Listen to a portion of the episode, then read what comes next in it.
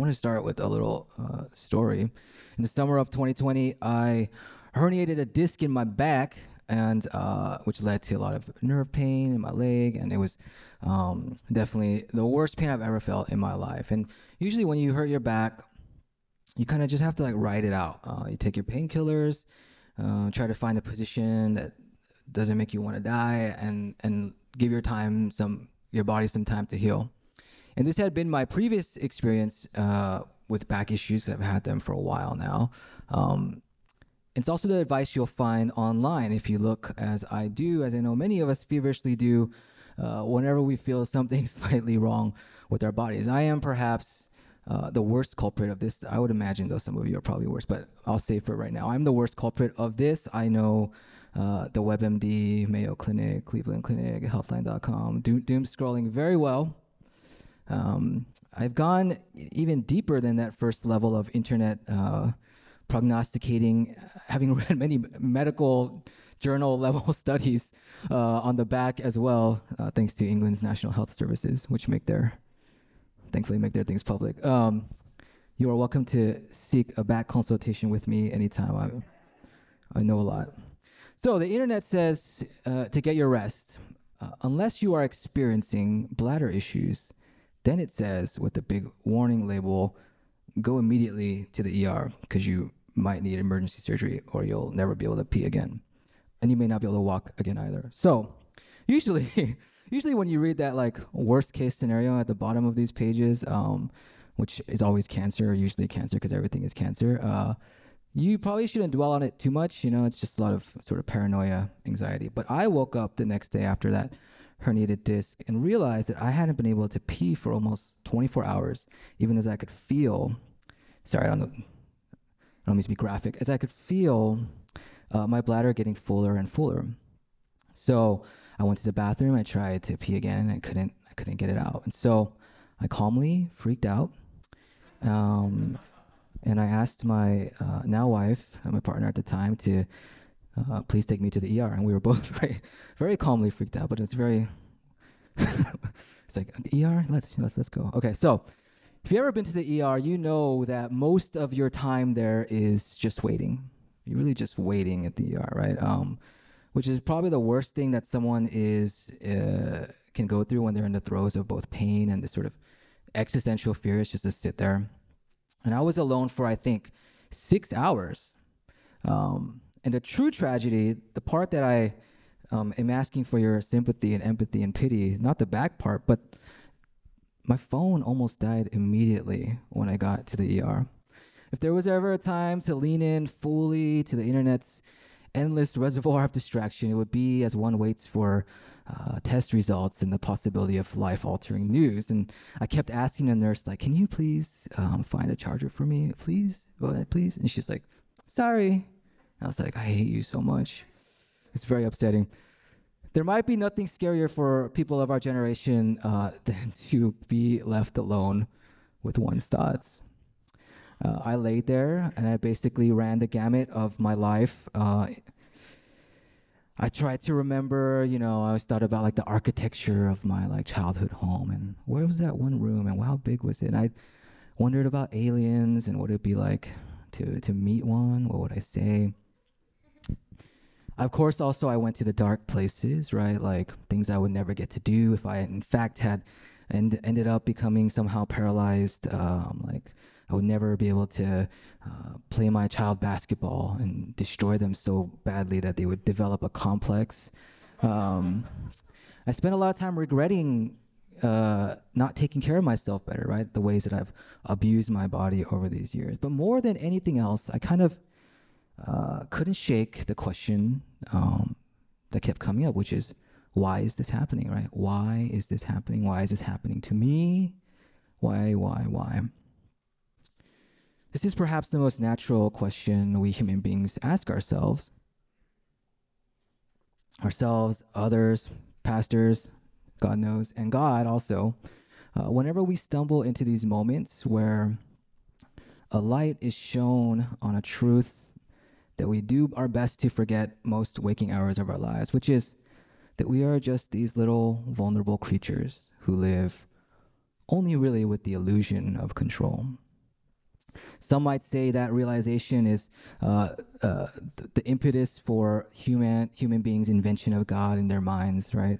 I'd say it is the question that uh, propels us or causes us to uh, take our, our heads out of our butts and every now and then and, and look up to the sky, so to speak, right? And to see what's out there. In our reading for today, you might have noticed where I was going with this. Uh, the why question is front and center. A group of people are grotesquely murdered by Pilate. Um, Pilate is a political ruler who serves at the pleasure of the empire that's occupying Jewish territories at that time. Bad guy, antagonistic towards the Jewish, uh, the Jews in the region. Um, violence was common. The reference to blood mingled with their sacrifices uh, means they were presumably killed while they were performing rituals, right, religious rituals um, at a temple. Such news would have been both unsurprising and deeply disturbing to the people of the time. And so their question makes total sense. Why did this happen? Did these people deserve it? Were they particularly bad people? Right? Jesus is asked by them. And contrary to what some religious uh, kooks of our day might say, Jesus is very clear that this was not some sort of instance of divine punishment or retribution. He even brings up another tragedy, right? This uh, incident where 18 people died because a tower randomly fell on them. Did they somehow deserve that? He asked. No. The answer is again.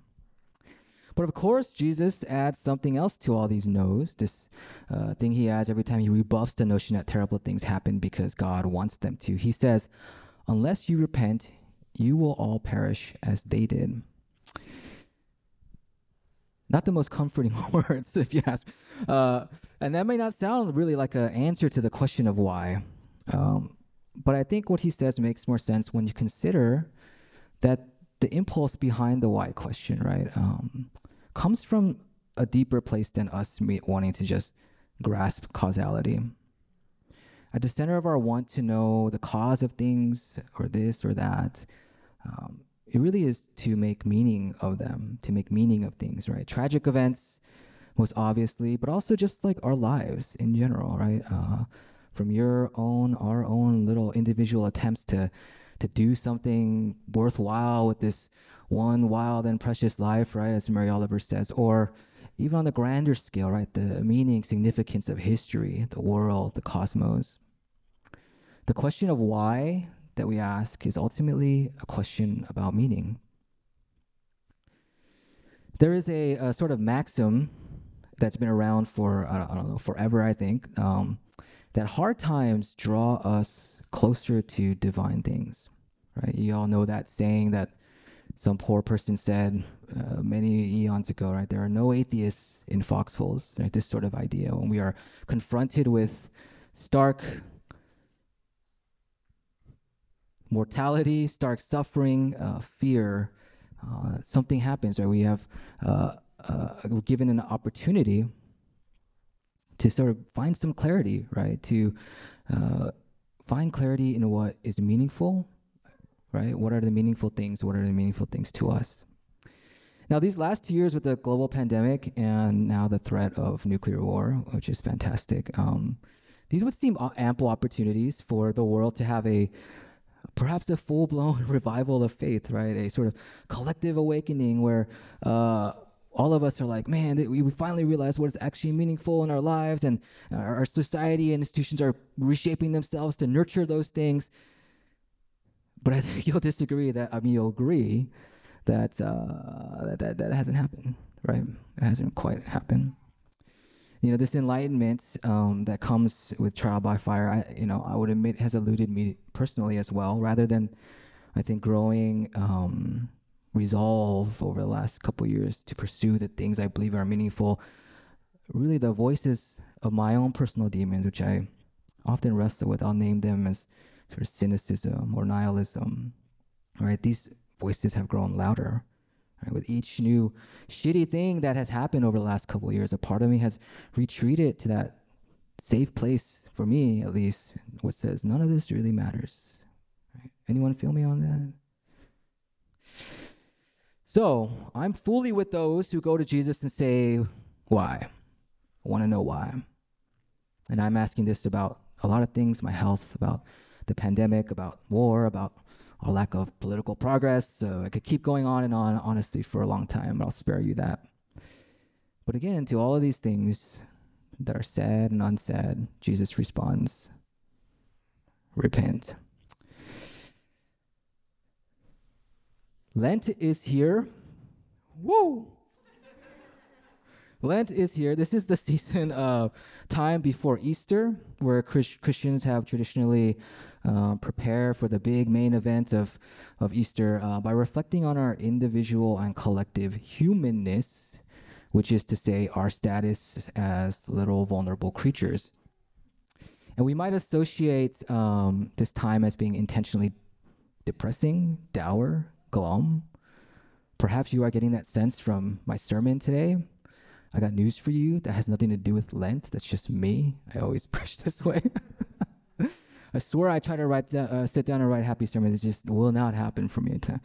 I always end up here. So either way, uh, it, it also might feel, I think, in some ways like we've been in a kind of perpetual Lent, the long Lent, one might say. Aside from uh, like two glorious weeks between uh, the vaccine and the Delta variant, uh, beyond those two weeks, there probably has been no time for us that we've so consistently thought about our mortality. At least, you know, I think for me, I think for a lot of us, than we have in these last two years.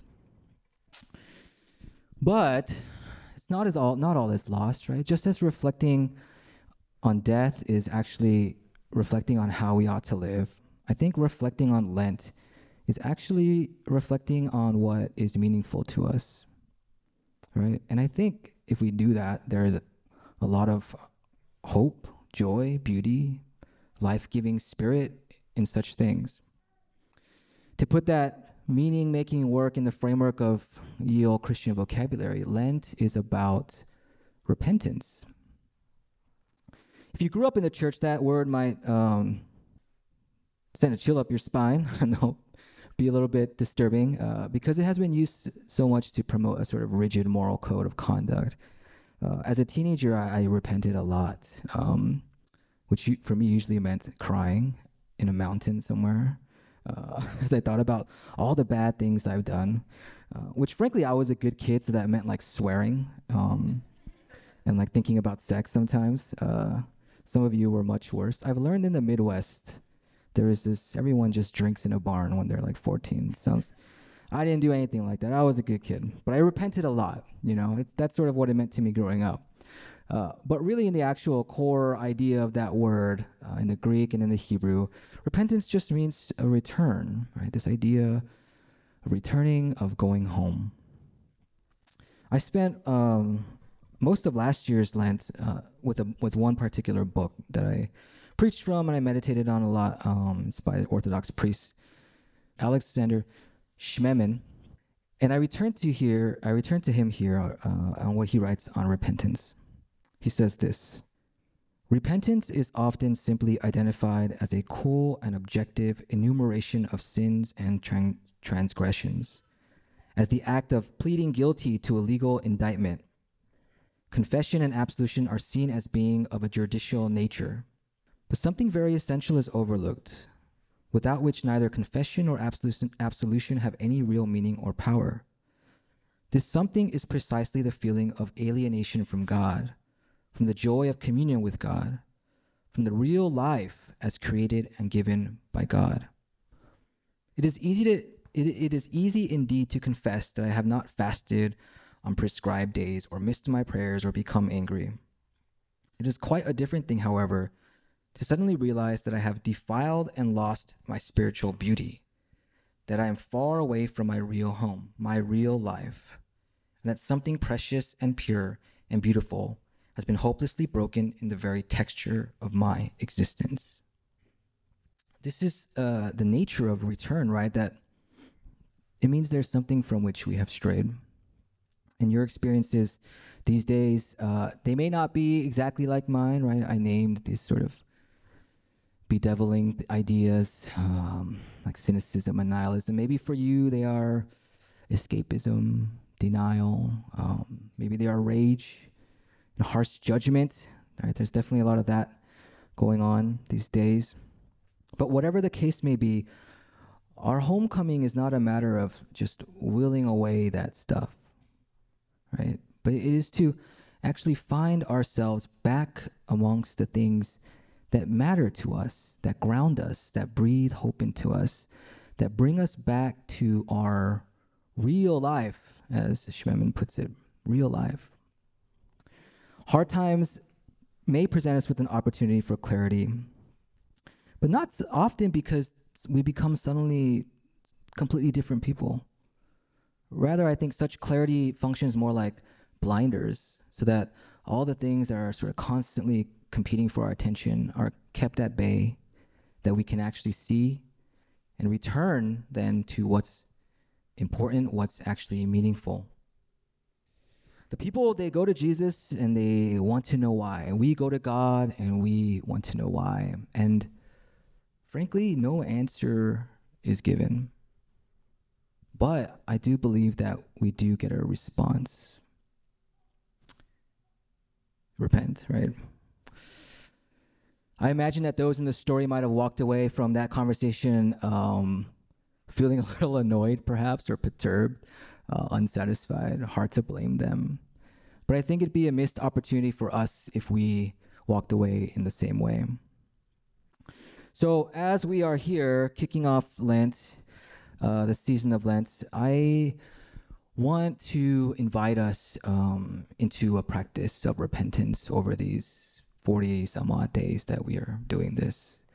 Um, again, not the kind of repentance that is this uh, self lashing of dumb things that we might have done or thought, but the kind of repentance where we are renewed, restored, revived by returning home to the things that actually have meaning for us, that give us meaning, that give us life. What that means can be different for all of us. You might need to do some deep reflecting to remember what those things actually are. Um, some of us may know them well and need to just commit to engaging these parts of our lives with more intention. There's also a collective aspect to this. Western Christianity is far too individualistic, of course. And so, uh, meaning making, meaning practice, these are enterprise of community, whether that means in a church, uh, with a friend, with your partner. Uh, there are many options here as uh, we embark on a repentant, meaning making time before Easter, especially in a time where um, the world continues to say, you know, I don't basically say fuck you all the time, you know we can still find meaning there. I think that's where we need to go back to. That's what I'm trying to say. So, my prayer for us um, this Lent, or over the next many days, is this that we might find ourselves uh, and this world as well dwelling less on death, but rather on the question of why it is that we are living. Amen.